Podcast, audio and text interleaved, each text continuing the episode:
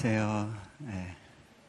자, 네, 다시 인사할까요? 네, 안녕하세요. 네, 네 제가 어, 지난번에 카운트 프리 카운트다운 네, 집회 때 왔던 기억이 납니다. 그때 기도하면서 어, 제목을 정한 것이 신뢰였어요. 그런데 이번에 초청받으면서 이 전체 주제가 뭐냐 그랬더니 하나님을 신뢰하라래요. 그래서 또 같은 주제를 가지고 어, 말씀을 나눠야 되는구나. 여러분들한테 신뢰가 많이 필요한가 봐요. 그죠? 네. 여러분들이 믿음이 좀 없으신가요? 자, 어, 오늘 여러분들 잘 나오셨는데요. 제가 기도하는데, 어, 하나님께서 여기에 있는 많은 사람들보다 어, 한 명의 예배자에게 집중하며 말씀을 전하라는 그런 마음을 주세요. 예, 이 시간에 어, 우리가 어, 주님, 제가 이 말씀 가운데 또 주님이 내게 주시는 복들을 놓치지 않길 원합니다. 하는 마음으로 잠깐 기도하면 좋겠습니다. 하나님, 우리를 기억하여 주시기 원합니다. 주님 앞에 다시 한번 어, 반응하길 원합니다. 어, 날마다 찾아오는 일상이 아니라 오늘 내가 처한 상황을 주님의 눈으로 바라보는 어, 특별한 날이 되게 하여 주시고 주님의 생각과 가치관이 우리를 사로잡을 수 있도록 주님 이 시간 일하여 주옵소서. 주님의 것을 놓치지 않게 하옵소서. 주님, 우리가 마음을 비우고 주님을 기대합니다. 일하여 주십시오. 우리 주 예수 그리스도 이름으로 기도합니다. 아멘. 자, 어, 여러분, 믿는다는 이야기 많이 하잖아요? 믿는 게 뭘까요? 네. 믿음이 뭘까요? 네. 믿습니까? 아멘 합니다. 여러분은 어떤 것을 믿는다고 이야기합니까? 자, 우리가 보면 믿음에 대해서 어, 많은 오해를 가지고 있습니다. 어, 여러분은 여러분이 하나님을 정말 믿고 있다고 생각하세요? 어, 저는 제가 믿음이 있는지 없는지 헷갈려서 굉장히 고민하던 시기가 있었어요. 네. 믿는 게 뭔지 잘 모르겠더라고요. 예, 그때가 언제였냐면 예, 중학교 때였어요. 좀 조숙했죠. 예. 자, 중학교 때 그 고민이 있었던 이유는 뭐냐면 어, 저희 집은 어, 원불교 집안이었어요. 어, 할아버지가 원불교 교전을 어, 그 1어로 번역하셨고 저희 집안은 굉장히 종교적으로 이렇게 좀 특별한 에너지가 있는 집안 같은데 다 제각각 종교를 갖고 있었어요. 하지만 그 집안을 하나로 아우르고 있는 전통은 유교적인 전통이었습니다. 근데 문제는 제가 어, 이씨 집안 종갓집에 맞손주로 태어났다는 사실이에요. 네, 제사를 받들어야 되는 어, 숙명을 가지고 태어났어요. 저희 집안에 어머니만 교회를 다니셨어요. 어머니는 몰래 어, 그 성경책을 그 안방 장롱 구석에다 숨겨놨다가 주일날만 되면 몰래 들고 나와서 예배를 드리고 오는 그런 시간들을 가졌습니다. 그러면서 우리 부모님만 이렇게 그 따로 떨어져 사실 때는 저희를 매일 아침 일찍, 아, 매일 새벽 깨워서, 어, 뭐, 또, 기도하게 하시기도 하고, 그 다음에 또 이제 주일날 예배를 드리러 가기도 하시고 이제 그런 시간을 보냈습니다. 한편 제가 할아버지 댁으로 가면 할아버지는 저를 데리고 어, 온갖 그 사찰들을 다니면서 불경에 대해서 가르치시고 그런 일을 하셨습니다. 예. 자, 어느 날 이제 어머니가 어머니 아버지가 지방에서 이제 사셔야 되는 시기가 되면서 학교 때문에 저희를 할아버지 할머니 댁에 놔뒀는데 할아버지께서 늘 하시는 말씀 우리 집안에 다른 사람들은 다 뭐 다른 종교를 가져도 되는데 너만은 안 된다. 네. 그런 가운데 주일날 몰래 몰래 예배를 드리러 가는 것이 굉장히 부담스러웠습니다. 내가 과연 하나님을 믿어야 되는 분명한 이유가 있을까? 이거 외에는 다른 길이 없을까? 네, 제 안에 고민이 되기 시작했어요. 근데요, 고민이 찾아오니까 첫 번째 나타나는 증상, 네, 밥맛이 없어요. 뭐 먹고 싶은 게 없어요. 삶에 의욕이 생기지 않아요. 어, 어느 정도로 마음이 불편했냐면, 모처럼 어머니가 집에 오셔서 찬송가를 흥얼거리시면 그게 귀에 거슬리는 거예요. 엄마, 나 공부해야 되는데 방해되거든요. 네, 그렇게 얘기하는 저를 보게 돼요. 굉장히 까칠해지더라고요.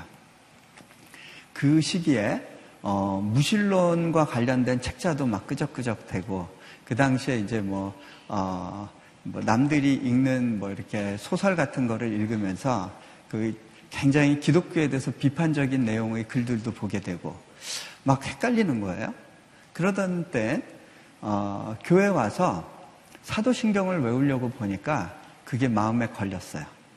왜냐하면 사도신경에는 믿고 믿고 믿고 믿고 계속 믿는다는 표현이 나오는데 저는 제가 믿는지 안 믿는지 모르겠더라고요. 믿지 않으면서 믿는다고 하는 것은 잘못된 것 같다는 생각이 드니까 어 힘들더라고요. 고백을 못 하겠어요. 자, 그러던 어느 날 수련회를 갔습니다. 어, 안면도 바닷가에 수련회를 갔는데 그때 한 강사분이 저희, 저희들에게 이렇게 도전을 합니다. 여러분, 적어도 이 밤에 하나님을 경험하려면 나무 뿌리 하나는 뽑아야 됩니다.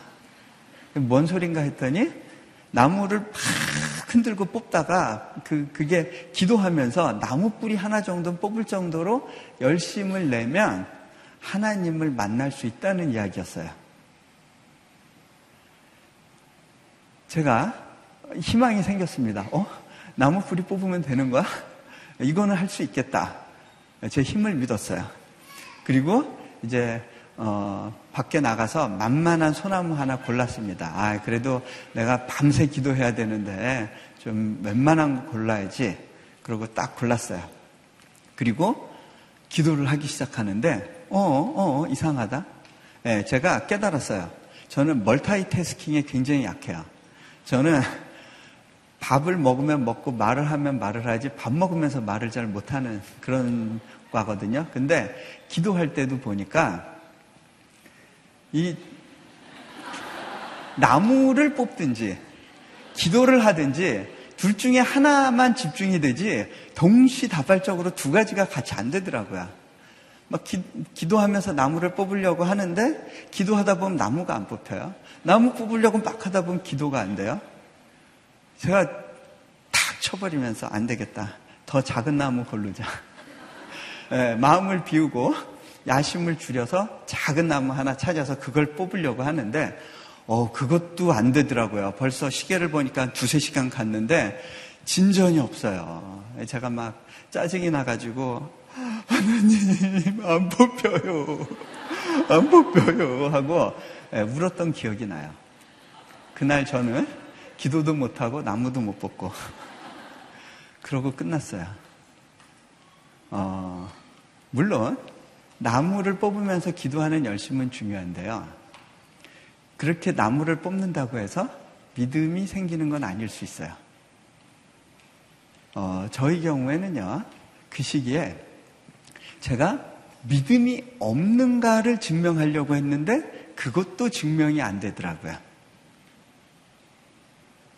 왜냐하면 제가 분명히 믿음이 없는 것 같은데 제 단짝 교회 안 다니는 친구를 보면서 열심히 예수님 얘기를 하면서 전도하려고 하는 제 모습을 보는 거예요. 그러니까 내가 뭔가를 믿는 건 믿는 거예요. 그죠? 근데 여러분, 어떤 시기는요, 내가 믿는 것도 증명하기 어렵고, 믿지 않는 것도 증명하기 어려운 그런 시간이 있더라고요. 저희 경우에는 어느 날 조용히 믿어지기 시작했어요.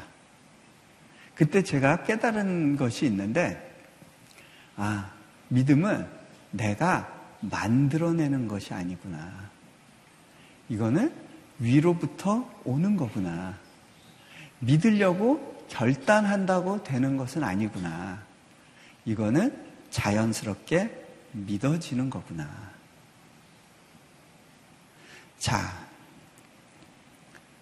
믿음은 하늘로부터 오는 선물이에요. 그렇기 때문에 그 예수님의 제자들이 주여 우리에게 믿음을 더하소서 하고 구합니다. 믿음이 없으면 구해야 돼요. 자, 많은 분들이 믿음에 대해서 착각합니다. 지적으로 동의한 것을 가지고 믿었다고 생각을 합니다. 어, 주일날 설교가 이해된 것을 가지고 아하 이게 좋은 이야기지 그래 맞아 원리가 그런 것 같아 라고 깨달은 걸 가지고 믿음이 생겼다고 착각할 수 있습니다. 여러분 믿음은 지적인 동의 차원에 머무르지 않습니다. 믿음은 그 이상이에요. 제가 한 번은 어, 이제 어, 어느 순간부터인가 믿지 않는 가족들을 위해서 기도하게 됐는데 특별히 우리 할머니를 위해서 오래도록 기도를 했어요. 하나님을 믿게 해주세요. 우리 한, 할머니가 하나님을 경험하게 해주세요. 오래 기도했는데 제가 그렇게 하고 난 다음에 이제 미국 유학을 떠나고 나서 얼마 있다가 어머니와 전화 통화를 하는데 어머니가 그렇게 말씀하세요. 예, 할머니가 치매에 걸리셨다. 그때 저는요, 굉장히 마음이 우울해졌어요.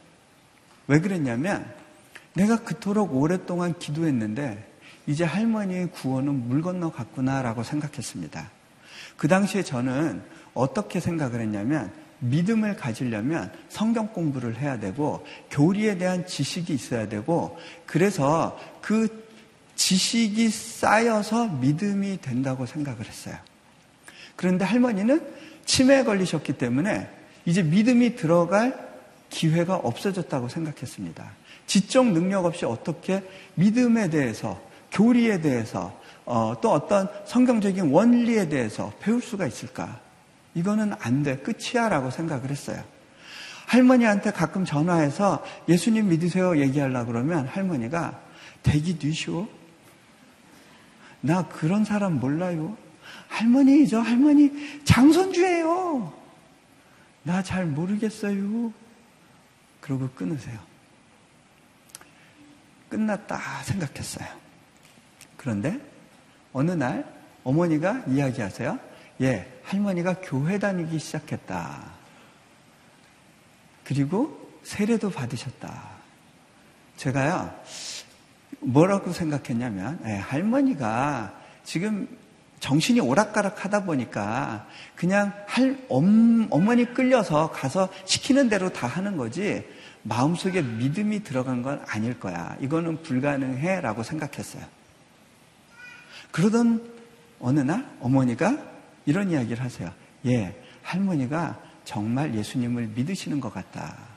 왜요? 할머니가 혼자 계실 때 찬송가를 부르기 시작했대요. 근데 그 찬송가 중에 어떤 거는 처음에는 어머니가 들어보지 못한 거라 찬송가가 아니고 어디 세상 노래라고 생각했대요. 그런데 어느 날 찬송가를 뒤적이면서 찾아보니까 할머니가 부르시는 그 가사의 찬송가가 실제로 그 책 안에 있는 거예요. 그리고 어머니가 하루는 교회 일 마치고 늦게 집에 오시게 됐어요. 평소에는 늦게 들어가면 아주 역정이 대단하셨습니다. 나 굶어 죽이려고 하냐? 그런데 어머니가 들어가자마자 할머니, 어머니, 죄송해요. 제가 너무 늦었어요. 많이 외로우셨죠? 제가 빨리 밥 해 드릴게요. 힘드셨죠? 할머니가 하시는 말씀이 예, 뭐가 어렵니? 뭐가 힘드니? 예수 선생하고 같이 있는데 나 하나도 힘들지 않았다. 무섭지 않다. 여러분 어떻게 생각하세요? 이것이 지식을 통해서 얻어질 수 있는 건가요? 제가 그때 깨달았어요. 아, 믿음은 지적인 영역을 초월하는 능력이구나. 그 믿음이 들어가면 마음이 바뀌고 태도가 바뀌고 가치관이 바뀌고 사람이 바뀌는 거구나. 어, positive thinking 좋은 거예요. 그죠? 예. 네. 그리고 그것도 성경적인 뿌리를 가지고 있어요. 하지만 positive thinking과 믿음은 같은 것이 아니에요. 긍정적인 사고방식을 갖는 것과 믿음은 다른 거예요. 많은 사람들이 그래 밝게 생각해 긍정적으로 생각해 자꾸 너 자신에 대해서 긍정적인 이미지를 심어라고 이야기를 합니다. 그런데 그것이 나쁜 건 아니에요. 좋은 거예요. 하지만 그거는 믿음하고는 다른 거라는 거예요. 믿습니다, 믿습니다, 한다고 해가지고 자기 확신 네, 그런 걸로 해가지고 믿음이 생기는 것은 아니라는 거예요. 물론 그렇게 열심히 내다가 하나님의 은혜를 주셔서 믿음이 생기기도 할 수 있지만 네, 같은 게 아니라는 거예요. 자, 어, 믿음이 뭐냐? 성경에서 믿음에 대해서 딱 정의해 줬으면 얼마나 좋겠어요. 어, 성경은 믿음에 대해서 정의해 주진 않아요. 하지만 무서, 무엇을 이야기하느냐면 믿음으로 살아간 사람들의 삶의 모습에 대해서 이야기를 해줘요. 믿음을 가진 사람은 이렇게 살았다. 저는 믿음을 이렇게 정의를 해요. 믿음은 하나님을 경험하는 다이나믹이다. 하나님을 경험하는 능력이다. 그 능력, 그 능력에 대한 이야기를 오늘 하려고 그러는데요. 그 믿음을 가진 사람들의 삶에 나타나는 많은 이야기들을 제가 오늘 다 나눌 수는 없어요.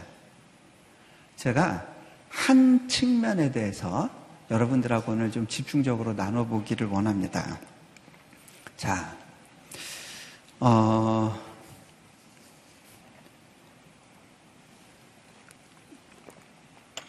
믿음을 뭘로 표현할 수 있을까? 제가 보기에는 이 번지 점프하고 믿음이 유사한 점이 많은 것 같아요. 네.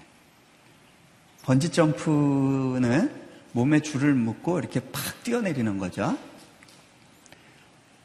뛰어내릴 때 느낌이 오싹하기도 하지만 제일 우리를 힘들게 하는 거는 이 줄이 어디론가 탁 튀어오를 때 내가 어디로 튀어오르는지를 모르고 탁 끌려 올려질 때 그때 굉장히 오싹해집니다. 자, 왜 그래요? 사람은 내가 내 가는 길을 컨트롤하고 싶어 합니다. 그런데 주님은 말씀하십니다. 주님의 말씀은 내 발의 등이다. 그 얘기는 뭐예요? 하나님이 내 발걸음을 인도하신다. 다른 말로 말하면 컨트롤 해주신다는 거예요. 왼쪽으로 갈지 오른쪽으로 갈지. 그런데 내가 정하지 않은 길로 어떤 강력한 힘에 의해서 내가 확 이끌리는 것 같은 느낌을 받을 때 우리는 오싹함을 느끼게 됩니다. 어, 요셉의 삶이 그랬습니다.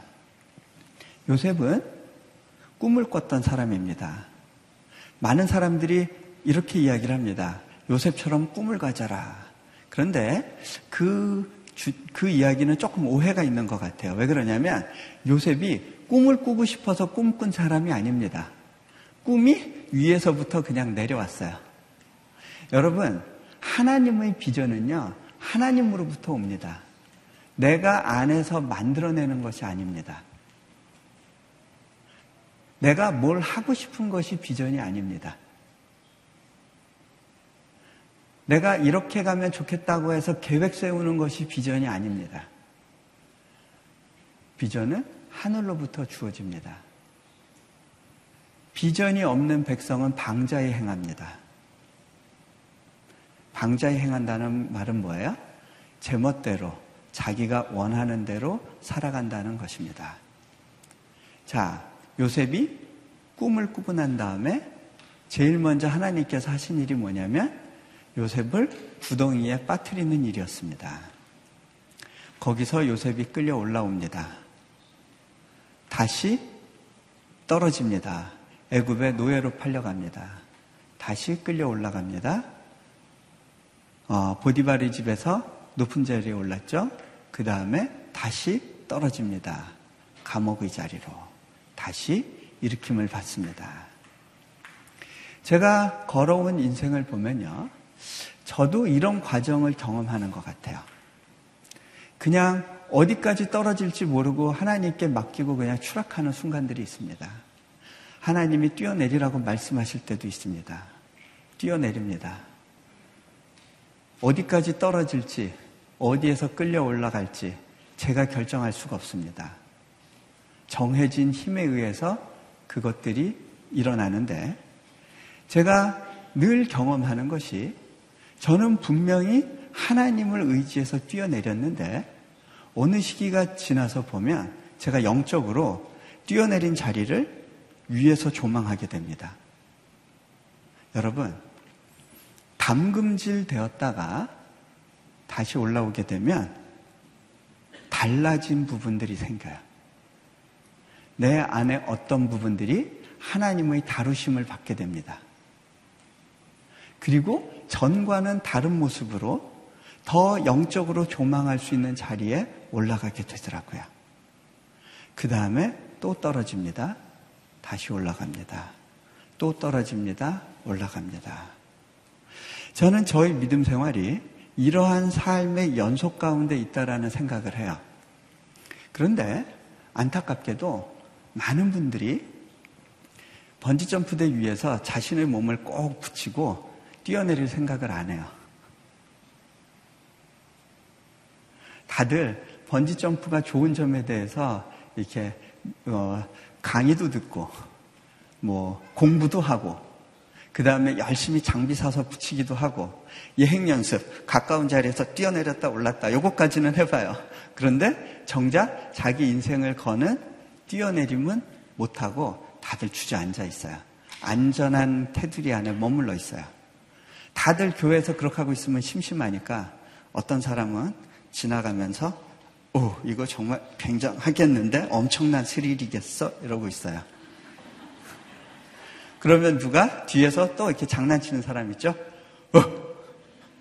그러면 이 친구가 어떻게 할까요? 그거 너무 고마워 할까요? 밀어줘서 고마워 이럴까요? 뒤로 확 물러서죠? 한마디 하죠? 장난치지 마. 떨어질 뻔했잖아. 왜 그렇죠? 여러분, 한 다리를 땅에 대고 있다는 이야기는 뛰어내릴 생각이 있다, 없다? 예. 네, 우리가 하나님과 세상을 같이 섬기지 못합니다. 그렇게 하면 얼마나 좋겠어요. 근데 그게 불가능해요. You cannot이에요. You must not이 아니라. 자, 한 다리를 땅에 대고 있는 한 우리는 믿음으로 반응할 수 없게 됩니다.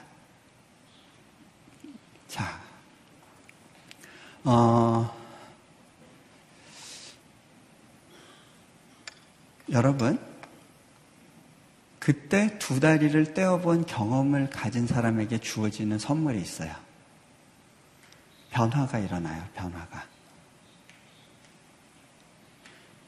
자, 그리고 그 변화가 일어나려면 떨어짐의 시간 가운데 연단을 통과하게 됩니다. 어, 제 이야기를 좀 할게요. 저는 어, 인도네시아로 들어간 지 어, 이번 달이 딱 3년이 되는 달입니다. 네. 어, 그 전에는 몽골에서 사역했습니다. 몽골에 처음 갔을 때도 어떻게 보면 하나님께 제 인생을 걸고 갔어요. 그러고 난 다음에 하나님께서 저를 어, 인도해 주시기를 어, 이제 이 땅에서의 사역을 정리하라라고 말씀을 주셨습니다. 그러면 그 다음에 어디로 갈까요? 갈 곳을 말씀하지 않으셨어요. 그래서 이제 어, 인도네시아로 나중에 이제 인도하심을 받게 됩니다. 어, 미국에 잠시 가 있다가 이제 인도네시아에서의 부르심을 이제 확인하기 위해서 다녀오고 그런 과정 가운데 하나님께서 이제 확신을 주셨습니다. 그리고 인도네시아로 들어갔는데 인도네시아에 들어가서 어, 처음에 이제 하나님의 부르심은 그곳에 대학을 세우는 일 가운데 부르셨다고 이제 생각을 하고 들어갔어요. 그런데 제가 가서 보니까 준비되어 있는 것이 너무 없는 거예요. 그리고 그 땅에서 그런 대규모 사역을 하기에는 너무나 많은 장벽들이 있어 보였어요. 거대한 산들이 제 앞을 가로막고 있는 듯한 느낌이었습니다. 제가 협력해야 될 교회들 안에서도 여러 다양한 소리들이 있었고 그것이 하나로 모아지는 것이 쉬워 보이지가 않았고 한인 교회들이 연합해서 이 사역을 한다는 것은 생각하기 어려운 일인 것 같고 무슬림권에서 허가를 받아서 정식으로 대학을 세우는데 너무나 많은 에너지가 들어갈 것 같고 거기에다가 어, 이 사역은 그 몽골에서 하고 비교하면 한 10배 이상의 재정이 더 들어가야 되는 그런 사역이에요. 제가 캠퍼스 플래닝을 하고 나서 보니까 거의 한 3천만 불 정도 들어가는 돈이 필요하고 거기에다 이 일을 감당하려면 수많은 돕는, 돕는 사람들이 있어야 되는데 선교사들 중에 그 아무런 사례 없이 와서 섬겨줄 수 있는 많은 동역자들이 필요하지만 또 한편으로는 현지인들 가운데서도 자원해서 섬길 수 있는 좋은 어, 크리스찬 그룹들이 형성이 돼야 되는데 도저히 가능해 보이지가 않았어요. 닭이 있어야 달걀이 있고 달걀이 있어야 닭이 있는데 저는 닭도 없고 달걀도 없는 상황이었어요.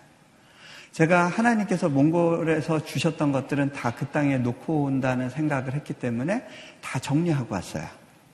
빈털터리 선교사 혼자 가서 그 일을 감당한다는 것은 불가능해 보였습니다.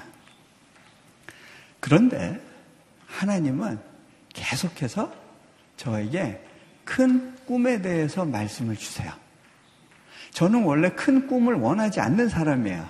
그냥 원래 학자 출신이다 보니까 제가 할 수 있는 일 영역에서 작은 일을 하다가 그냥 하늘나라 가면 되지라는 그런 생각을 갖고 있는 사람인데 하나님은 저에게 계속해서 부담을 주세요.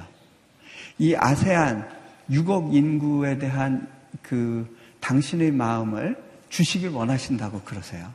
그런가 하면 제가 해야 될 사역은 대학 사역만이 아니라 그 안에서 K-12, 그 어, 유치원부터 12학년까지 전 학년을 아우르는 교육과 또 다양한 뭐 그 기술 교육 그리고 언어 교육 이런 것들을 아우르는 종합 캠퍼스가 돼야 된다라고 하는 쪽으로 저를 인도해 주세요. 하나님이 주시는 꿈은 계속 큰데 저는 그런 것들을 할 수 있는 능력을 가진 사람도 아니고 거기다가 주어지는 사명 자체는 아, 사명을 감당하기에는 앞에 있는 장벽이 너무 많아 보이는 거예요. 제가 인도네시아에 들어가서 처음에 했던 일은 언어 배우는 일이었어요. 어, 몽골에선 그래도 제가 부총장으로 있었거든요. 그리고 제가 박사 학위 끝내고 나서는 아, 내 인생에 다시는 시험은 없을 거야 하고 좋아했는데 다시 대학생이 돼가지고 언어 공부를 해야 되는 신세가 됐어요. 하나님이 주신 꿈은 저 멀리 크게 있고 나의 현실은 뭐냐면 매일 시험 공부하면서 이거 다 맞았나 틀렸나 체크하고 그 단어 외우고 그러는 시간들로 채워졌어요. 모든 게 불가능해 보여요. 그런 가운데 저에게 또 굉장히 어려운 연단들이 계속적으로 찾아옵니다. 그 중에 하나를 예를 들면 이제 제가 이제 육체에 어려움이 생겼었어요. 어, 한, 제가 그 인도네시아에 들어가기 전에 미국에 잠시 머물면서 하나님, 제가, 어, 다음 갈 길에 대해서 다시 한번 말씀해 주십시오. 인도네시아가 맞다면 다시 한번 말씀해 주십시오. 이렇게 기도하면서 구하는 시간이 있었어요. 그때 어, 샌디에고 지역에서 집회에 참석하게 됐는데 그 집회 중에 어, 하나님이 저에게 그런 마음을 주셨어요. 너는 여기에 말씀을 들으러 온 거다. 전하러 온 것이 아니다. 어, 그래서 누구에게 어떤 말씀을 들어야 될지에 대해서 귀를 쫑긋하고 있었습니다. 그러던 중에 어, 거기 그 강사로 오신 분 중에 김하중 장로님이 계셨어요. 그분이 어, 그분한테 제가 하나님께서 들으라 하시는 말씀이 있는데 저를 위해서 좀 기도해 주세요 그랬더니 이분이 어, 그 호텔 방으로 기도하러 들어가셨어요. 그리고 나중에 이제 기도 편지를 들고 나오셔서 저에게 물어보세요. 선교사님 어디 떠난다고 하시는데요. 예, 맞습니다. 지금 어, 몽골 사역 정리했습니다. 하나님께서 새로운 곳으로 보내신다고 하시네요. 네, 지금 인도네시아를 놓고 기도 가운데 있습니다. 어, 하나님께서 그 땅 가운데 같이 일할 동역자들과 도움의 손길들을 예비하셨다고 말씀을 주십니다. 그리고 난 다음에 또 무슨 얘기를 하시냐면 어디 건강에 문제가 있으세요? 하고 물어보세요. 아, 실은 제가 췌장에 혹이 있는 게 발견됐는데 웬만하면 수술하지 않고 낫게 해달라고 기도하고 있었습니다. 그랬더니 이분이 뭐라고 말씀하시냐면 하나님께서 건강에 어려움이 있을 테니까 특별히 유의하라는 말씀을 주십니다 하고 기도 편지를 주셨어요. 그런데 제가 그 부분이 이해될 듯 안 됐어요. 어떤 부분이냐면, 자, 하나님이 제 건강에 대해서 신경 쓰시는 거예요? 안 쓰시는 거예요? 그 말씀을 주신 거는? 신경 많이 써주시는 거죠? 근데 결과는 뭐예요? 아플 거라는 거예요. 아니, 하나님은 모든 병을 고치실 수 있는 능력이 있으시잖아요. 그냥 낫게 해주시면 되는 거 아니에요? 그런 능력이 있으시잖아요. 저는요, 그걸 믿어요. 어, 실은 몽골에서나 집회 가운데 정말 하나님께서 믿음으로 강구하는 가운데 어, 치유의 역사를 주시는 거에 대해서 많이 경험을 했기 때문에 저는 하나님이 치유의 능력이 있으신 걸 믿어요. 그런데 그런 분이 너 아플 테니까 조심해라라고 말씀을 하세요. 잘 이해가 되세요? 저는 이게 탁 순간적으로는 이해가 됐는데 설명이 안 되더라고요. 네, 마음으로는 이해가 됐는데 머릿속으로는 정리가 안 됐어요. 자, 이게 뭘까? 그, 좀 의구심이 있었어요. 인도네시아에서 언어를 한 학기 마치고 이제 결국은 수술을 받게 됐는데 그 과정이 어떻게 되냐면, 어, 한국에 제가 이제 미국에서 나와서 인도네시아 들어가기 전에 어, 마지막으로 조직 검사를 했는데 그 부위는 반드시 제거해야 되는 거로 이야기가 나왔어요. 그리고 그 병원에서 이야기한 거는 췌장의 3분의 2를 잘라내고 비장도 잘라야 된대요. 근데 그렇게 자르고 나면 어떻게 되냐면 저는 풍토병이 많은 지역에선 사역할 수가 없게 되는 거예요. 그런데 인도네시아는 열대 지방이고 너무 많은 풍토병이 있는 곳인데 면역력이 약하, 약해진 상태에서는 거기서 장기 사역을 할 수가 없게 돼요. 그래서 하나님 웬만하면 낫게 해주세요 하고 기도를 시작했어요. 많은 분들에게 기도 요청을 했어요. 그리고 특별히 열심으로 기도를 했는데 저와 기도한 사람들에게 공통적으로 주셨던 감동은 뭐냐면 수술을 받아라였어요. 여호와의 손이 함께 할 거다. 수술을 받아라. 자, 근데요. 여호와의 손이 함께 하면 수술 안 받아도 될 것 같잖아요. 함께 하시는데 뭐든 다 나야죠. 근데 여호와의 손이 함께 할 거다. 수술을 받아라야. 제가 그게 무슨 의미일까 고민하다가 그때 마침 어, 박관태 선생님이란 분이 생각났어요. 예전에 온누리교회 파송으로 몽골에서 어, 단기 의료 선교사로 계셨던 분인데 그분 생각이 나서 전화를 해보니까 어, 고대 안암병원에서 학장 아 거기 과장으로 계시는데 그분이 그런 이야기를 하시더라고요. 저한테 한번 와보세요. 제가 그 수술은 굉장히 많이 해봤습니다. 그리고 제가 복강경 수술은 세계 기록 보유자입니다. 그러면서 와보라고 그러셨어요. 제가 가서 어, 그분한테 이렇게 차트를 보여드렸더니 이분이 야 여기 이 홍만 제거하면 좋은데 근데 보통 의사들은 다 절개하라고 이야기한대요.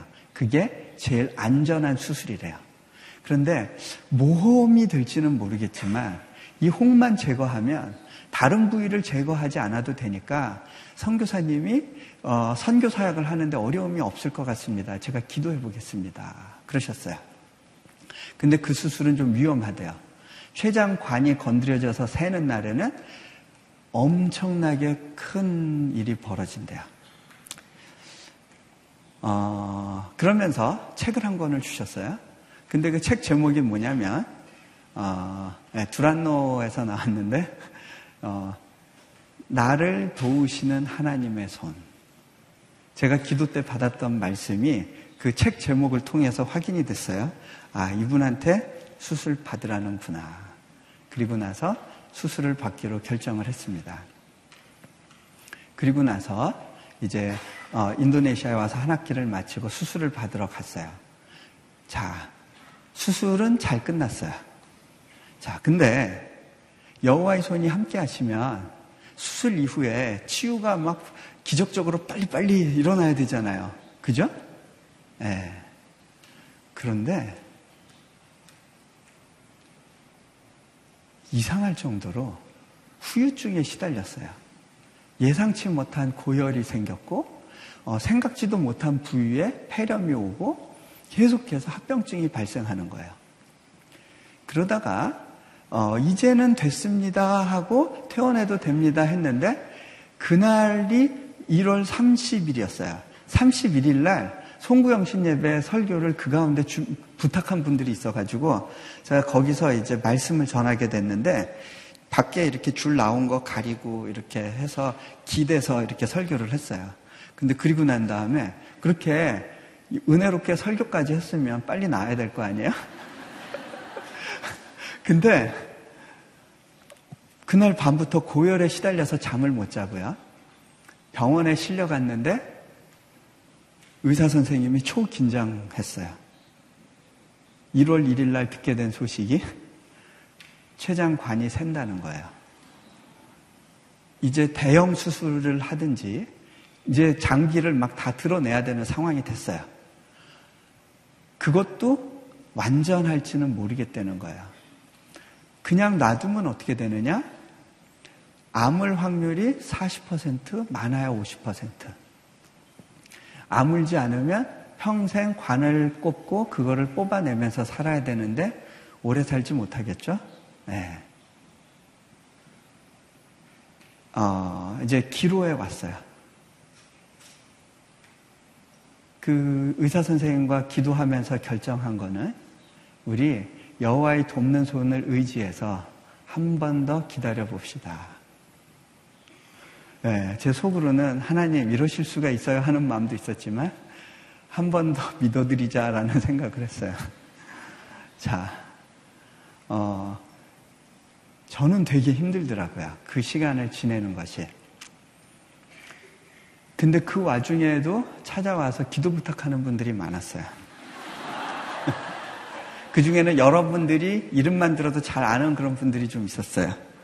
근데 그분들을 위해서 기도할 때 그분들은 다 잘 돼요. 근데 저를 위한 기도만큼은 하나님이 듣지 않으시는 것 같아요. 혹시 그런 순간 경험하셨어요? 네. 여러분, 그때는요, 하나님의 특별한 다루심의 시간 가운데 있는 겁니다. 제가 어떻게 마지막으로 기도했냐면 하나님 그냥 하나님께 다 맡겨드립니다. 어떤 결과가 오든지 그 결과를 있는 그대로 받아들일 수 있게 해주십시오. 하나님의 선하심을 믿고 하나님께서 이루어 가신 모든 일들이 온전하고 어, 나를 위한 최선의 것이라는 것을 내가 받아들일 수 있게 해주십시오. 이렇게 기도를 했어요. 그런데 제 아내는 어떻게 기도했냐면 하나님 사명자에게는 그 사명이 닿을 때까지 생명을 가져가시지 않는 걸 제가 압니다. 우리에게 인도네시아 선교 사명을 맡기셨잖아요.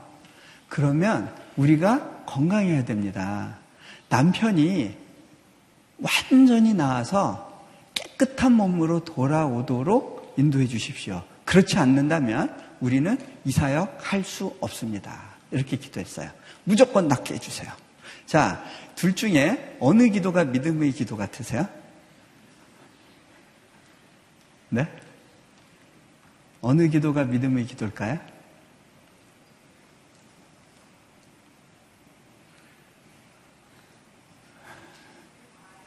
자, 어, 근데 두 사람의 기도가 바뀌어요.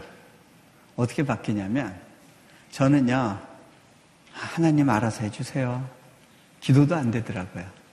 그러면서 말씀을 뒤적이다가 어느 날 시편을 딱 마주쳤는데 시편에 다윗이 원색적으로 기도하는 장면을 만나요. 하나님 저 원수들을 짓밟아 주세요. 저 자손까지 멸해 주세요. 그 다음에 뭐 저기 이 생명책에서 도말해 주세요. 막 속에 있는 얘기를 이렇게 퍼붓는 장면을 보면서 제가 그때 눈물이 핑 돌면서 뭐라고 얘기했냐면 하나님 웬만하면 좀 살려주세요. 저 살려주세요. 그러고 막 울었어요. 네. 어, 제 안에 앙금이 있었더라고요. 그, 제가 머릿속으로는 알았죠. 하나님, 도와주세요. 그리고 하나님, 그 또 하나님께서 선하신 분입니다.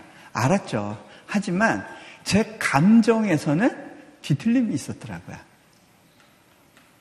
그거를 하나님께 이렇게 내어 고백을 하면서 눈물이 그냥 퍽 터진 거예요. 하나님 어떻게 이러실 수 있어요? 좀 살려주세요. 예. 우리가 남입니까? 예. 예. 내려놓음을 썼다는 사람이 이런 얘기를 하고 있다. 그런 얘기를 들으면 여러분들 되게 고소해 하시더라고요. 예. 예. 자, 근데 제 아내는 어떻게 기도를 했냐면, 예, 무조건 살려주세요 하고 기도했는데, 기도하고 돌아서면 마음이 혹시나라는 생각이 들 때 어려운 거예요. 혹시. 어쩌면. 그러니까 마음이 철렁해요. 막 일이 손에 안 잡히고 너무 힘들어요. 그래서 또 막 기도해요. 믿음의 기도를 했어요. 근데 또 돌아서면 혹시나 그러면 가슴이 또 철렁해요.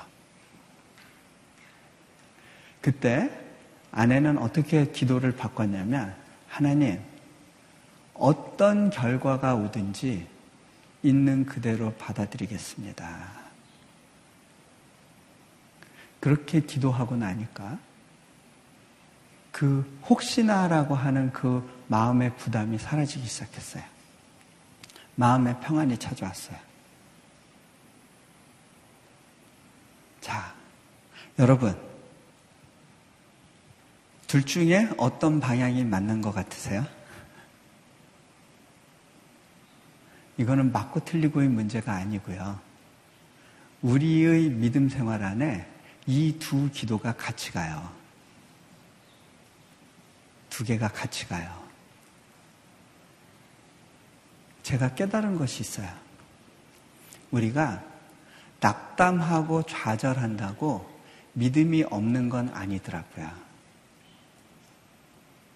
우리가 믿음을 갖고 살아가는 삶의 여정 가운데 우리의 약함이 노출되기도 하고 우리가 낙담 가운데 있기도 하고 우리가 연약함을 드러내기도 하고 아, 정말 믿음이 작구나라고 느껴지는 순간이 있어요. 그런데 믿음이 작은 것과 없는 것은 달라요. 이 믿음은요, 퍼펙션의 문제가 아니고요, direction의 문제예요.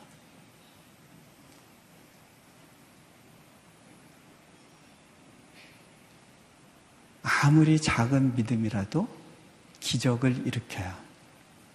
우리 안에 낙담과 좌절이 찾아온다고 하더라도 우리가 가진 믿음은 일할 수 있어요. 자, 결과적으로 어떻게 됐느냐면요. 기적적으로 아물었어요. 16일 만에. 어, 아무것도 먹지 못하고 기다렸는데 결국은 아물었어요. 그리고 제가 지금 이렇게 비행기 타고 와서 오늘 왔는데 이렇게 말씀 전하는 거 보면 건강해진 것 같지 않으세요? 네.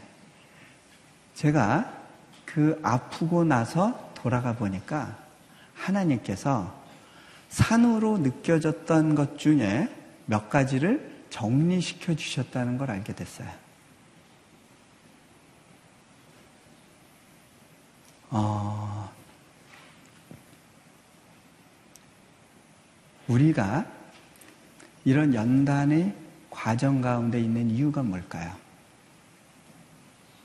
한 번은 제가 어, 도대체 돌파할 수 없을 것 같은 그 갑갑한 에워싸여 있는 환경 가운데 뭐가 제일 힘들었냐면 저를 믿고 와준 많은 사역자들이 있는데 이들의 헌신이 실패한 것으로 드러나면 어떡하나라고 하는 불안감이 찾아왔었어요. 마음이 많이 힘들었던 시기가 있었는데 그때 예배 가운데 있었습니다. 예배를 드리고 있는 가운데 어, 주품의 날 안으소서라고 하는 찬양을 특송으로 현지인들이 하게 됐는데 그 찬양을 듣는 가운데 제 안에 어떤 어, 소망이 있었냐면 하나님 저도 좀 안아주시면 안 돼요? 그때 그분이 아주 제 가까이에 있다라는 느낌을 받았습니다. 뒤에서 푸드득 푸드득 푸드득 푸드득 푸드득 푸드득 푸드득 푸드득 날개 치는 듯한 소리가 들려요. 어? 누구지? 아, 주님이시구나. 그때 제 눈에서 눈물이 주르륵 흘러요. 아, 내가 힘들었었나 보다. 하나님께서 제게 물어보세요. 너 여기서 날마다 다람쥐 쳇바퀴 도는 삶을 사는 것 같고, 네가 사역에 돌파가 일어나는 것 같지 않고, 네가 여기서 네 인생을 허비하고 소모하고 있다고 느껴지는 그때라도 네가 나로 인하여 평안과 만족을 누릴 수 있겠니? 질문하세요. 제가 아주 기꺼운 마음으로 대답했습니다. 주님, 그렇습니다. 정말 그렇습니다. 주님, 이것만으로도 충분합니다. 주님의 안아주심, 이것만으로도 충분합니다. 여러분, 하나님의 이렇게 담금질 하시는 이유가요. 우리가 그걸 통해서 뭔가 대단한 일을 이루는 데 있지 않아요. 어, 우리가 하나님을 위해서 어떤 일을 하고 어떤 사역을 한다고 한들 그것이 하나님에게 아주 큰 도움이 될까요? 하나님의 일차적인 관심은 뭐냐면 여러분을 다듬고 만지시는 거예요. 하나님은 약속하세요. 네가 불 가운데 갈지라도 물 가운데 갈지라도 내가 너와 함께 하겠다. 근데요. 그 말씀 잘 보세요. 너 불 만날 일 없을 거야. 물 만날 일 없을 거야. 내가 너를 고이 싸서 보호해 줄 거야 라고 말씀하시지 않아요. 왜? 우리가 그분을 더 잘 알고 배워가려면 불도 통과해야 되고 물도 통과해야 되는 거예요. 거기서 죽을 것 같은데 그분의 도우시는 손길에 의지하면서 갈 때 우리가 믿음을 얻게 돼요. 하나님께서 우리를 담금질 하시는 중요한 이유가 있는데요. 왜 그러시느냐? 여러분, 그 문화 비유 아시죠? 열 문화, 다섯 문화, 뭐, 이렇게, 어, 그런 비유가 있잖아요. 거기서 예수님이 뭐라고 말씀하시냐면, 아, 거기 그 주인을 통해서 뭐라고 말씀하시냐면, 이 열 문화 남긴 종에게 잘하였다 충성된 종아, 네가 작은 일에 충성하였으므로 큰 것을 맡기겠다 하면서 열 고을을 맡기죠. 자, 이것이 마지막 때의 모습이에요. 하나님이 우리를 연단 가운데 성장시키시려 하시는 이유는 뭐냐면 우리를 예수님과 함께 통치자로 세우기 위해서 그래요. 통치자로 세우기 위해서는요. 예수님 닮은 통치자로 이제 세워져야 되는데 이 땅에서의 삶은 그 통치하는 삶을 준비하는 삶이에요. 이 땅에서 살아가면서 우리의 섬김과 헌신에 대한 하나님의 가장 큰 보상이 뭐냐면 더 많은 책임이에요.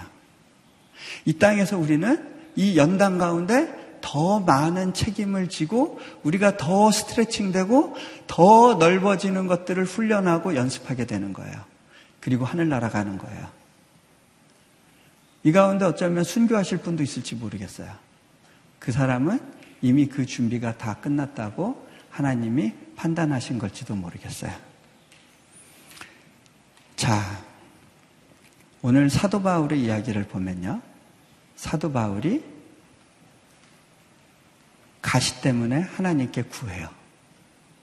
그런데 하나님께서 그 기도를 거절하세요.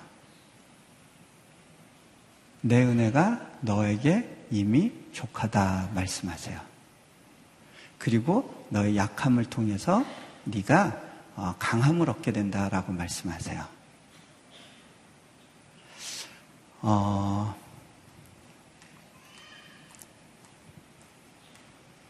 하나님께서 저를 약한 상태에 두셨던 이유가 있었어요. 하나님은 나는 제가 아무것도 할 수 없는 상황 가운데 밀어 넣으셨어요. 그랬기 때문에 지금 이루어지는 일들이 하나님이 하시는 일이란 것을 저는 믿음으로 고백할 수 있을 뿐만 아니라 제 주변에서도 그것을 좀 보게 돼요. 올해 들어서 하나님께서 굉장히 많은 돌파를 주셨어요. 어, 재정적으로는 이 건물 하나도 지을 수 없을 것 같았는데 하나님께서 재정을 막 모아주시기 시작해요. 저는 하나님께 기도했었어요. 하나님, 이것을 통해서 하나님이 어떻게 일하시는지 제 주변에 있는 사람들이 봐야 됩니다. 저는 절대로 밖에 나가서 제 사역에 대한 이야기를 하지 않겠습니다. 설교 시간에 제 사역 이야기 하지 않겠습니다. 그리고 하나님이 어떻게 일하시는지를 사람들이 볼 수 있도록 펀드레이징 하지 않겠습니다. 조용히 기다렸어요. 1년 반 동안 하나님께서 첫 번째 건물을 짓기에 필요한 재정의 3분의 2를 보내주셨어요. 굉장히 많은 돈을 주셨어요. 이제는 안 하면 안 되겠구나. 푸시를 느끼고요. 건축 허가 작업을 서둘렀어요. 인도네시아는 굉장히 느리게 가는 나라예요. 보통 은행에서 계좌 개설하는데 한 달이 걸려요. 굉장히 느려요. 보통 대기업에서 돈이 준비되고 다 모든 것이 갖춰진 상태에서 건축허가 기다리는데 2년이 걸리기도 해요. 그런데 하나님께서는 가라는 마음을 주세요. 저희는 건물 하나가 아니라 캠퍼스 전체에 대한 허가를 받아야 됐어요. 그런데 저희가 어제 최종 결과가 나와서 세금 내고 네, 다음 주에 기공 예배를 하게 됐어요. 기공 예배 날짜는 잡아놓고 그 전까지 무조건 허가해 주십시오 하고 기다렸어요. 정부 공무원들하고 밀고 당기는 시간들이 있었어요. 그런데 결국은 우리 믿음대로 되더라고요. 어, 그런가 하면 교회와 교회들 간에 하나님께서 연합하는 마음을 주셨어요. 처음에는 왜 굳이 이 사역을 해야 돼? 라고 말하는 사람들이 있었어요. 그런데 지금은 모두가 한 마음이 돼서 이렇게 어, 마음으로 응원하고 서포트할 수 있도록 하나님이 기다려 주셨어요. 또 지금 여러 가지 어, 상황 가운데 경축, 건축 경기가 하락하는 때이기 때문에 우리가 굉장히 좋은 조건으로 또 시공 회사를 얻을 수 있었고 뭐 그 이끄심과 인도하심을 이렇게 하나하나 나열하면 셀 수가 없어요. 그 하나 그 중에 하나만 빠져도 이게 제대로 돌아가지 않는 건데 완벽한 하모니 가운데 하나님께서 이 일을 진행시키신다는 걸 보게 돼요.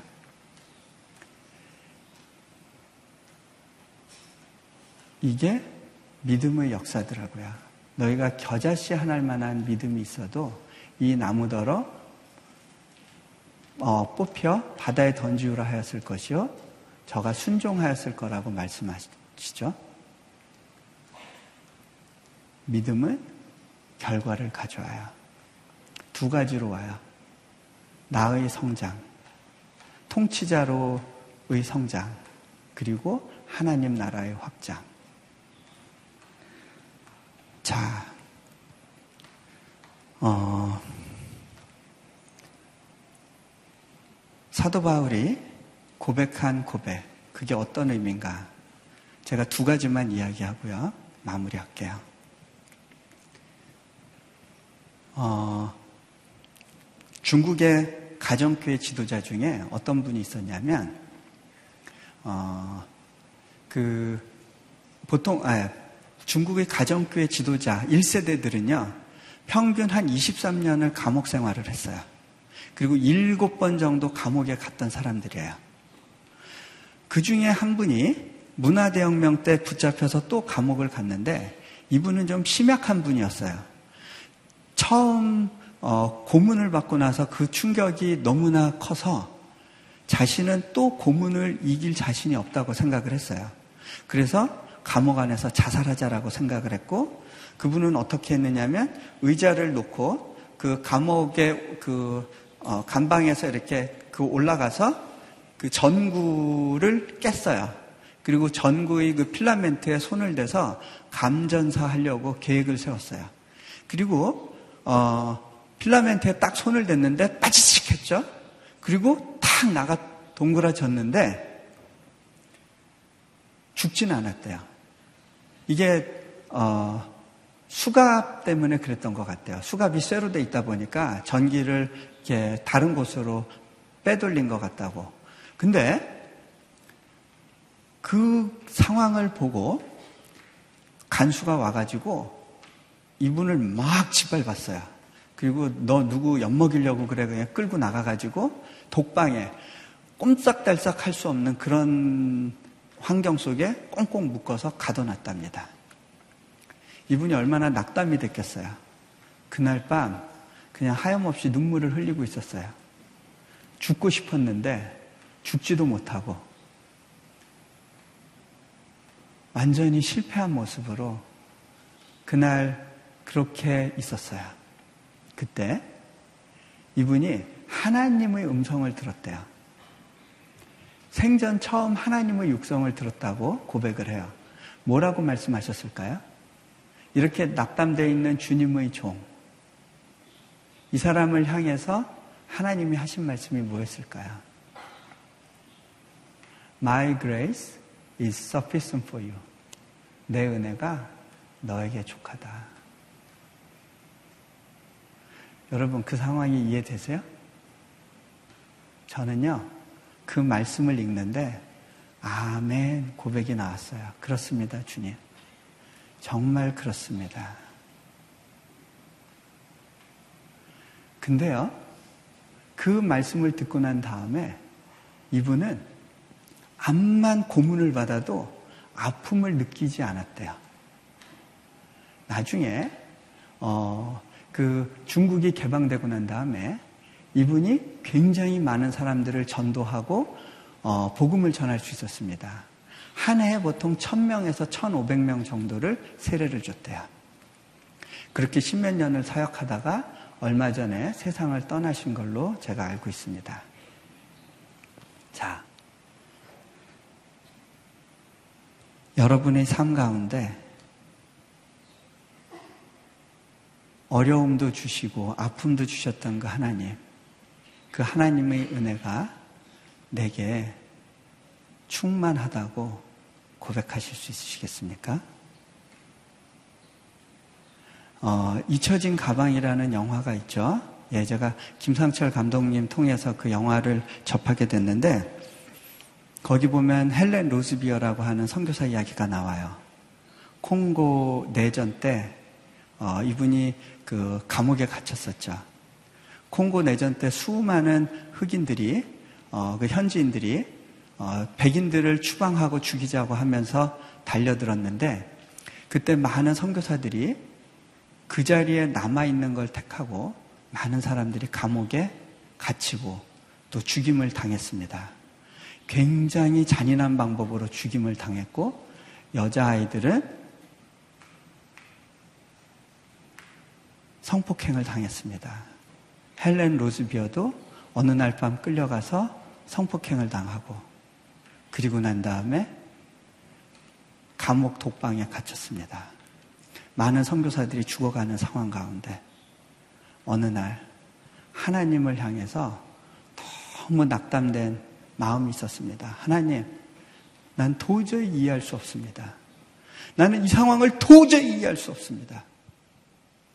그때 하나님이 물으십니다.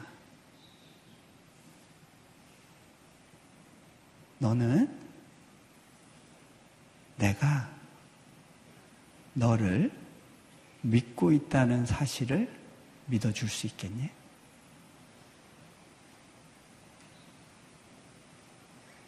내가 너를 믿고 있다는 사실을 믿어줄 수 있겠니?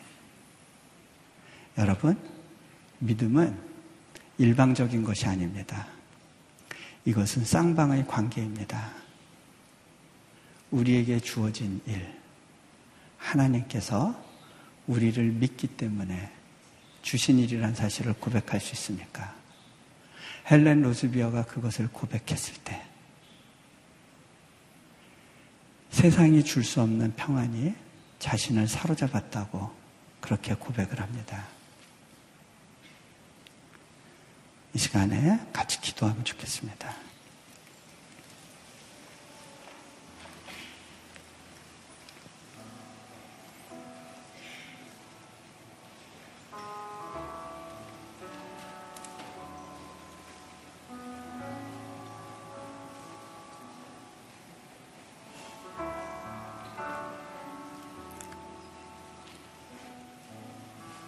여러분, 하나님의 이끄심과 인도하신 가운데 여러분의 삶을 내어 맡기실 수 있겠습니까? 비록 그 길이 내가 원하는 모습으로 전개되지 않을지라도 때로는 거기에 아픔도 있고 고난도 있고 험한 불도 기다리고 있고 험한 물도 기다리고 있다 하더라도 이 모든 과정이 우리를 예수님 닮은 통치자로 세우시기 위해서 준비하신 학교 과정이라면 여러분 믿음으로 반응하실 수 있겠습니까? 제가 오랜 동안 인도네시아에서 주님을 기다리고 그저 기도하고 있던 가운데 하나님께서 이루시는 기적적인 돌파를 경험했습니다. 하지만 이것이 끝은 아닐 겁니다. 또 다른 도전이 기다리고 있고 또 다른 연단이 기다리고 있을 것이고 저는 거기에 또다시 번지 점프하면서 또 다음 단계의 길이 열리는 것을 기대하며 나가게 될 겁니다. 그리고 그 뒤에는 또 다른 책임과 또 다른 부담 가운데 몸부림치며 또 한 걸음을 걸어가게 될 겁니다. 그 길 끝에는 나와 함께 이 땅을 통치하기를 원하시는 나를 기다리시는 예수님을 보게 될 겁니다. 내가 예수님의 장성한 분량까지 갈 수 있을지는 모르지만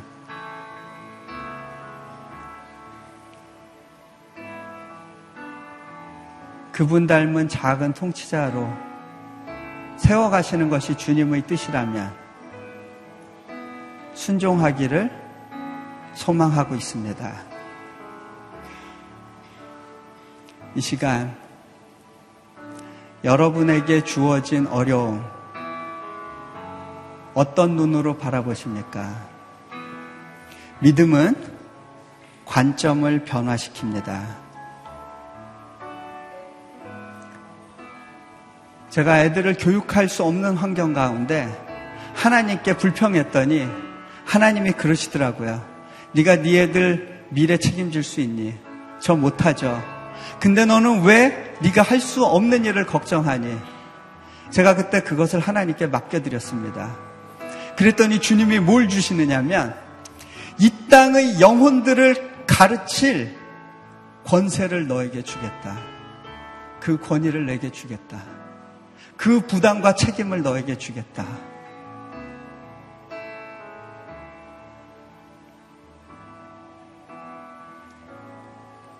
믿음은 또한 연단을 먹고 자라갑니다.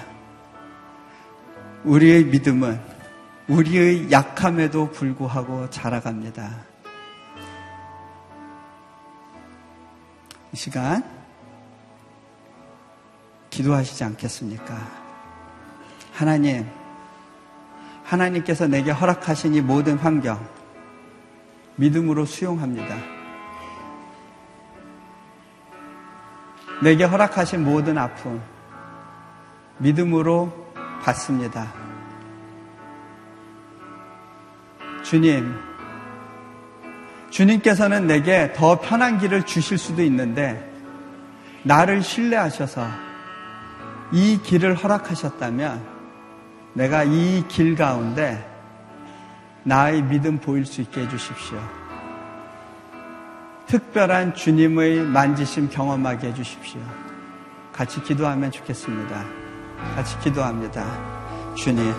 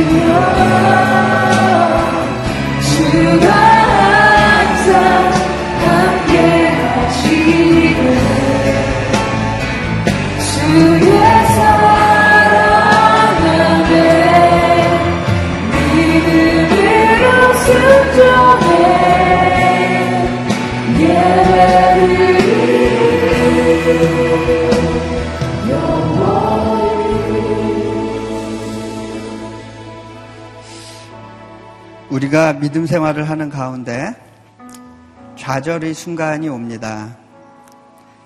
낙담하고 정말 하나님이 날 기억이나 하실까? 난 잘못한 게 없다고 생각했는데 하나님 언제까지 이렇게 힘들게 하실 겁니까? 하나님 이 앞에 있는 산을 보면 내가 할 수 있는 것이 없습니다. 이렇게 고백하는 순간 가운데 나아가는 시간들이 있습니다. 하나님의 자녀라면 반드시 이런 시간들을 갖게 됩니다. 그때는 하나님만이 하실 수 있는 돌파와 기적을 기다리고 또 하나님만을 바라는 시간입니다. 하나님, 제발 좀 살려주세요. 눈물로 기도하는 시간들이 있습니다. 그런데요, 우리 그 약함에도 불구하고 우리 안에 믿음이 없는 것은 아닙니다. 아주 작은 믿음이라고 하더라도 믿음이 우리 안에 있으면 우리는 여전히 주님을 붙들 수 있게 됩니다. 그리고 이 모든 환경이 하나님께서 나를 믿기 때문에 주신 일이라는 사실을 고백할 수 있게 됩니다. 주님이 나를 믿어주고 계십니다.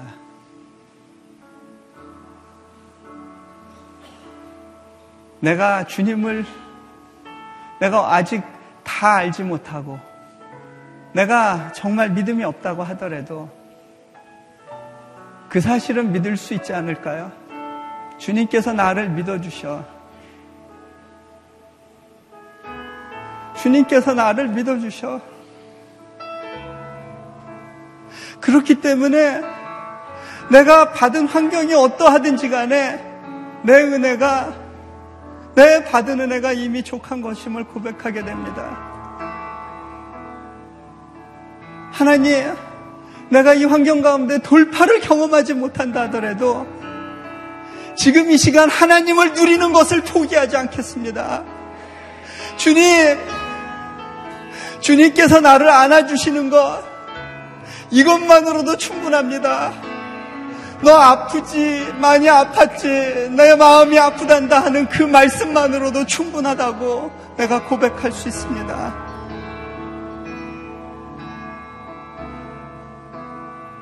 이 시간에 여러분의 상했던 마음들, 내 기도 듣지 않으셔서 힘들어했던 것들, 그래서 이제는 정말 기도할까 말까조차 어, 왔다 갔다 하시는 그런 마음이 있다면 그것들 주님 앞에 내어놓으시고 주님 내게 하늘로부터 오는 믿음을 주십시오. 내게 믿음을 더해 주십시오. 주님 더 신뢰하는 법 배우게 해 주십시오. 기도하면 좋겠습니다. 우리 한 번만 더 기도합니다. 주님, 그렇습니다. 주님, 그렇습니다.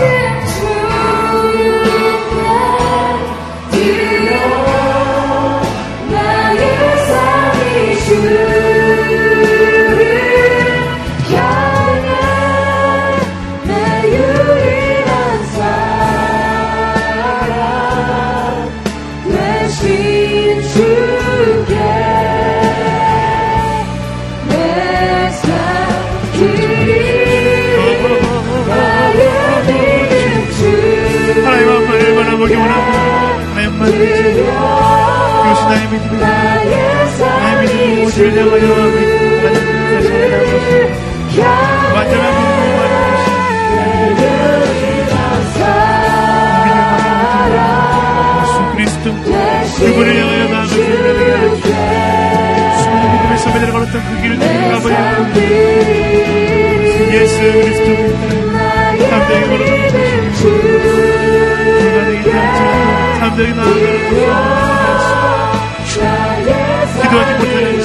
마음을 마음의 문을 열게 해주시고 마음을 열게 해주시고 주인 되신 하나님을 바라보며 나의 마음을 하신 하나님을 바라보며 나의 능력 되신 하나님을 바라보며 나아가는 믿음의 사람들이 되게 하여 주십시오 무엇이 문제입니까? 하나님 하나님 하나님 한말 바라보게 하여 주시옵소서. 내가 너를 믿고 있다는 사실을 믿어줄 수 있게 말씀을 진행하는 음성 반영하며 나아갈 수 있는 믿음의 사람들이 되게 하여 주시옵소서. 주님 그렇습니다. 하나님 주시는 마음을 가지고 나아가길 소망합니다 하나님 주시는 믿음의 방향을 가지고 나아가길 소망합니다 세상이 아니라 하나님 그리스도 예수를 향하여 나아가는 믿음의 사람들이 되게 하여 주십시오 고통이 있으면 어떻습니까? 고난이 있으면 어떻습니까? 놀림이 있으면 어떻습니까? 내 안에 불편함이 있으면 어떻습니까? 감대함을 가지고 믿음의 방향성 예수 그리스도 바라보 나아갈 수 있는 믿음의 나라 믿음의 사람들에게 하여 주시옵소서 하나님 아픔 가운데 아버지 성장시키는 하나님 바라보게 하시고 내 아픔 가운데 나를 성장시키시고 하나님을 나아가게 하여 주시옵소서 고통은 하나님을 하옵소서 고통은 하나님을 바라보고 나아갈 수 있는 은혜게 하여 주시옵소서. 주님 인도하신 점 있습니다 성령 하나님 붙잡아 주시옵소서. 주님 붙잡아 주시옵소서. 수많은 믿음의 선배들이 수많은 선교사들이 고통 가운데로 나아갈 수 있는 것 그들의 믿음의 크기가 아니라 그들 믿음의 방향이 예수 그리스도가 있기 때문입니다 예수 그리스도를 바라보면 나아가는 나의 신앙 나의 믿음 나의 고백이 되게 하여 주시고 무엇이 문제입니까? 무엇이 문제입니까?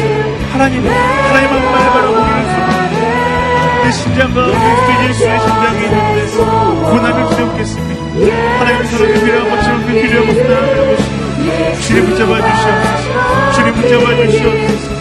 성령 붙잡아 않습니다 예수 그리스도. 하여 주시옵소서. 그렇습니다. 성령 하나님 하나님을 보고 나가기를 소망합니다 주님을 바라보며 나가기를 소망합니다 아버지 붙잡아 주시고 하나님 붙잡아 주시고 하나님을 기억하고 하나님을 기억하고 나가기를 하나님에게 하여 주시옵소서. 하나님 믿음의 성령 수많은 속에서 세번을 그 믿음의 방향성을 가지고 나가게 하여 주시옵소서.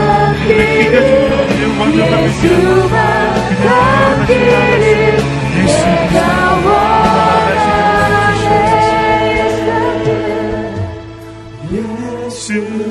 기를 예수 보기를 예수만 보기를 내가 원하네 내 평생 소원 예수 닮기를 예수만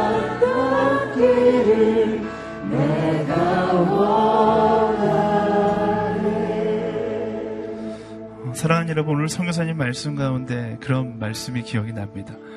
어, 믿음 퍼펙션, 완전함이 중요한 게 아니라 방향이 중요하다. 이 말씀을 듣는데 어, 제 안에 하나님께서 주시는 마, 마음은 수많은 선교사들이 걸어갔던 길들이었어요.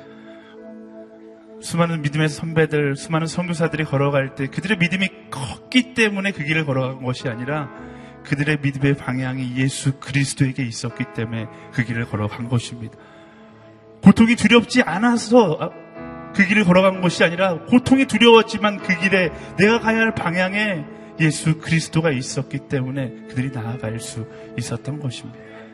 진정한 그리스도인으로 살아간다라면 진정한 그리스도로 살아간다라면 세상의 욕심을 향하여 나가는 것이 아니라 나의 믿음이 예수 그리스도가 계신 곳이라면 고통이 있다 할지라도 고난이 있다 할지라도 내가 나아가겠습니다. 그런 순교자의 영성을 가지고 살아가는 것이 바로 진정한 그리스도인의 인생인 것입니다. 우리 시간 함께 결단하며 기도하며 나아갈 때 하나님 내 믿음이 연약할지라도 나의 믿음이 작을지라도 예수 그리스도를 향하여 나아가는 믿음의 방향성을 가진 사람들이 되게 하여 주시옵소서. 고통이 있다 할지라도 두려움이 있다 할지라도 그곳에 예수 그리스도의 계획하심이 계신다라면 그곳에 예수 그리스도의 십자가가 서 있다라면 나아갈 수 있는 내가 되게 하여 주시옵소서. 그게 결단하는 자마다 우리 차례에서 일어나서 함께 기도하며 나아가기 원합니다. 하나님 십자가가 있다라면 예수 그리스도가 살아하신다면 그곳에 그리스도 예수의 마음이 있다라면 내가 나아가겠습니다. 그렇게 소망하는 자마다 두 손을 들고 주여 세번 부르짖으며 함께 동성으로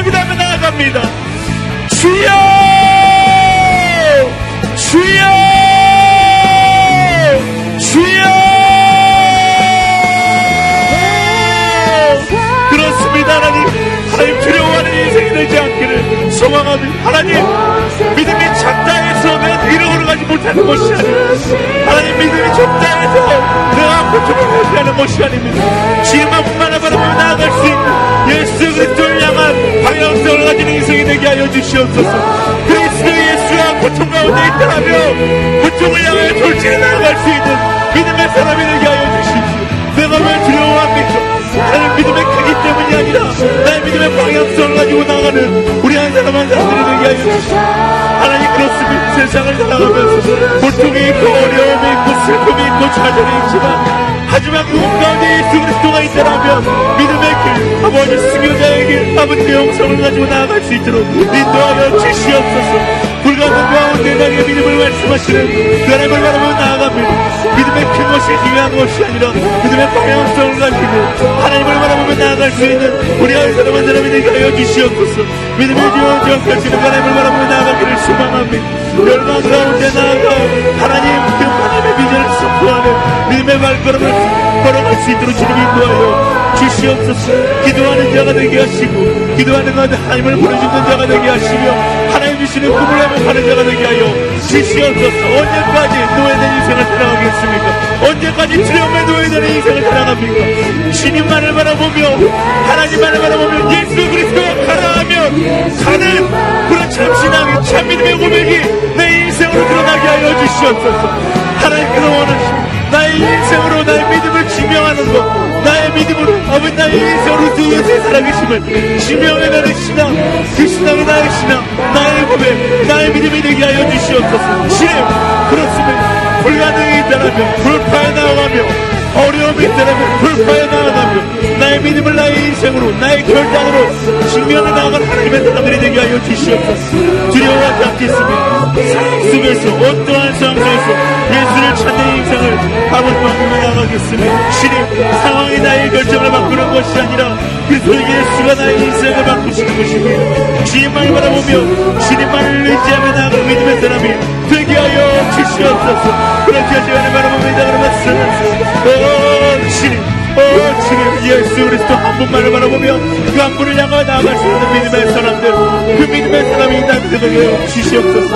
내가 되기를 소망합니다 주님 내가 되기를 소망합니다 주님 한 분만을 바라보게 하여 주시옵소서 어떤 상황 가운데서도 예수를 바라보며 내가 작은 예수가 세상 가운데 하나님의 사랑에 증명하는 자들이 되게 하여 주시옵소서. 믿음의 주여 온전히 되시는 하나님을 바라보며 나아갑니다 그 하나님만을 의지하며 나아갑니다 내 은혜가 되게 족하다 그 하나님의 은혜를 증명하는 그 하나님의 은혜 가운데 세상을 이기며 세상 가운데 승리를 선포하며 살아가는 믿음의 사람들이 되게 하여 주시옵소서. 사랑하는 하나님의 사람들이 되게 하여 주시옵소서. 두려워하지 않겠습니다 주 예수의 명을 내 인생의 두려움으로 떠나갈지어다. 하나님 믿음의 공격수만 없어 그리스도 예수 한 번을 바라볼 때에 내 안에 주어진 찬평만을 붙들고 나아가겠습니다 그것이 아버지 그리스도의 내 인생이고 그의 참 그리스도의 내 인생임을 내가 알게 하여 주시옵소서. 우리 시간 마지막으로 한번 기도하며 나아갈 때 하나님 상황 가운데 결정하는 자가 아니라 예수 그리스도를 기준 삼아 결정하는 인생이 되게 하여 주시옵소서 세상이 아무리 절망 가운데 있다 할지라도 그 가운데서 예수 그리스도의 살아계심을 나의 인생으로 증명하는 시대의 그리스도인들이 되게 하여 주시옵소서. 그리스도의 되기를 소망하는 자마다 우리 주여 한번 외치고 간절히 통서로 기도하며 나아갑니다. 주여! 하나님 그렇습니다. 하나님의 살아계심을 하나님의 상황 가운데서 그 상황을 알고 그 상황을 위해 계신 하나님을 바라보며 나아가는 신의 그리스도인들이 되게 하여 주시옵소서 하나님의 살아계심을 나의 인생으로 증명하는 그리스도인이 되게 하여 주시옵소서 세상이 뭐라 하고 세상에 대해 고난의 손가락질을 던진다 한들 두려워하는 것이 아니라 좌절하는 것이 아니라 담대함으로 선포하며 나가는 믿음의 사람들이 되게 하여 주시옵소서 그렇습니다. 주님 하나님께서 하십니다. 나의 상황이 나의 미래를 결정하는 것이 아닙니다. 나의 순간 내가 처한 현실이 나의 미래를 결정하는 것이 아닙니다. 나의 인생을 결정하고 하나님께서 인도하시는 대로 예수 그리스도라는 십자가의 기준에 따라 살아가는 믿음의 사람들이 되게 하여 주시옵소서. 사람의 말이 나의 인생을 결정하는 것이 아니라 예수 그리스도의 그 십자가의 방향이 나의 인생을 결정하는 것입니다. 주님 한 말을 바라보며 예수 그리스도 한 분만을 바라보며 믿음의 걸음을 걸음을 내릴 수 있는 우리가 되게 하여 주시옵소서. 하나님의 사람들이 되게 하여 주시옵소서 주여 온전케 하시는 그 하나님을 바라보며 그 하나님을 의지하며 선포하며 나가는 우리가 되게 하여 주시옵소서. 주여 그렇습니다. 하나님 그렇습니다. 하나님 엄마를 바라보기를 소망합니다. 하나님 엄마를 의지하며 나가는 일을 소망합니다. 내 인생 가운데 그 어떤 것들도 그 어떤 것들 나의 인생을 결정할 수 없습니다. 하나님께서 내 인생 가운데 보여주시는 그 길 예수 그리스도 한 번만을 바라보며 나아가는 믿음의 방향성을 가진 자들이 되게 하여 주시옵소서 그게 나의 인생, 그게 우리의 인생이 되게 될 수만 합니다. 성교사의 마음, 성교사의 삶, 그것이 우리의 삶, 우리의 소망, 우리의 인생이 되게 하여 주시옵소서. 신임을 줬습니다. 신임을 대받으시옵소서.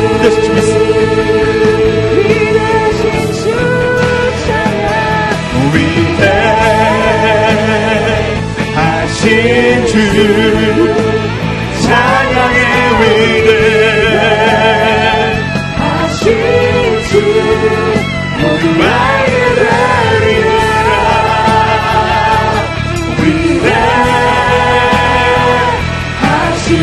위대하신 하나님 그 안에 맴을 선포합니다. 할렐루야.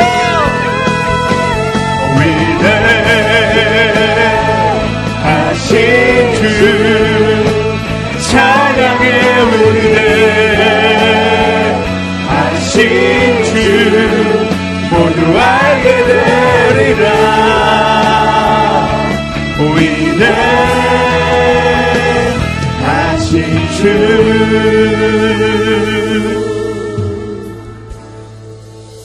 살아계신 하나님 고통 가운데 절망하고 좌절하고 모든 것을 포기한 채 살아가는 인생이 되지 않게 하여 주시옵소서. 고통은 하나님을 바라보게 하는 매개체입니다. 고통 가운데서 하나님을 바라볼 수 있는 그런 참된 신앙이 우리의 신앙이 되게 하여 주시옵소서. 고통 가운데 나를 연단하시는 하나님의 뜻을 알고 그 가운데서 슬퍼하고 좌절하는 것이 아니라 예수 그리스도를 바라볼 수 있는 성숙한 믿음을 갖는 우리가 되게 하여 주시옵소서. 완전한 믿음이 내게 필요한 것이 아닙니다. 하나님 그리스도 예수를 향한 믿음의 방향성을 가지고 살아갈 수 있는 우리가 되기를 소망합니다. 수많은 믿음의 선배들이 선교사들이 걸었던 그 길, 고통이 없었던 길이 아닙니다. 그저 평탄한 길을 걸었던 것이 아닙니다. 오히려 고통의 길을 걸었고 고난의 길을 걸었지만 그들이 담대하게 그 길을 걸어갈 수 있었던 것은 그 길이 바로 예수 그리스도께서 걸어가셨던 그 길이었기 때문입니다. 하나님, 내가 걸어가야 할 길, 평안의 길이 아니라 그리스도 예수를 따라가는 길임을 알게 하여 주시옵소서. 평안한 삶, 그저 내 육신의 편안함을 추구하는 인생이 아니라 하나님 나라의 확장 가운데 나아가는 믿음의 인생을 살아가게 하여 주시옵소서. 하나님께서 매 순간 하나님의 뜻으로 하나님의 방향으로 나를 성장시키고 계시다라는 믿음을 갖게 하시고 그럴 때마다 하나님 나라의 확장 가운데 내가 함께 나아가고 있다라는 믿음의 확신을 주님 갖게 하여 주시옵소서.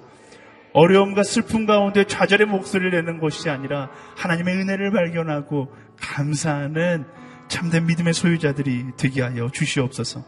세상 사람들은 그리스도인의 인생을 보면서 한탄의 목소리를 냅니다. 하지만 하나님 그 가운데서 그리스도 예수의 인생을 닮은 꼴로 살아가면서 하나님의 살아계심을 증명하는 인생이 되게 하여 주시옵소서. 세상 가운데 참된 빛과 소금이 되어 그리스도 예수의 살아계심을 증명하는 인생이 나의 인생이 되게 하여 주시옵소서. 그렇게 하시 하나님의 이름을 찬양합니다. 고통 가운데서 하나님을 노래하겠습니다. 절망 가운데서도 하나님을 노래하겠습니다. 가장 합당한 길로 인도하실 그 하나님을 내가 믿음으로 알기 때문에 그 하나님을 바라보며 슬퍼하는 것이 아니라 감사하고 그 하나님을 바라보며 원망하는 것이 아니라 기뻐할 수 있는 나의 삶, 나의 하루, 나의 인생이 되겠습니다. 주님 언제나 매 순간 나와 동행하여 주시옵소서. 그렇게 하신 하나님의 이름을 찬양하며 지금 우리 주 예수 그리스도의 은혜와 하나님의 사랑과 성령의 교통하심의 역사하심이 고통과 절망 가운데서도 믿음의 고백을 하며 하나님의 이름을 노래하며 나아가기로 결단하는 주의 백성들 가운데 또 선교지에서 고통 가운데 있지만 고난 가운데 있지만 그곳에 예수 그리스도가 있기에 믿음의 방향성을 가지고 나아가고 있는 모든 선교사들 가운데 지금부터 영원까지 함께 하시기를 간절히 축원하옵나이다. 아멘.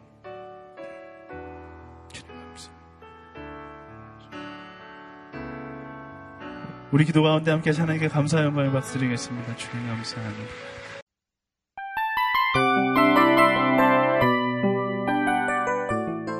이 프로그램은 청취자 여러분의 소중한 후원으로 제작됩니다.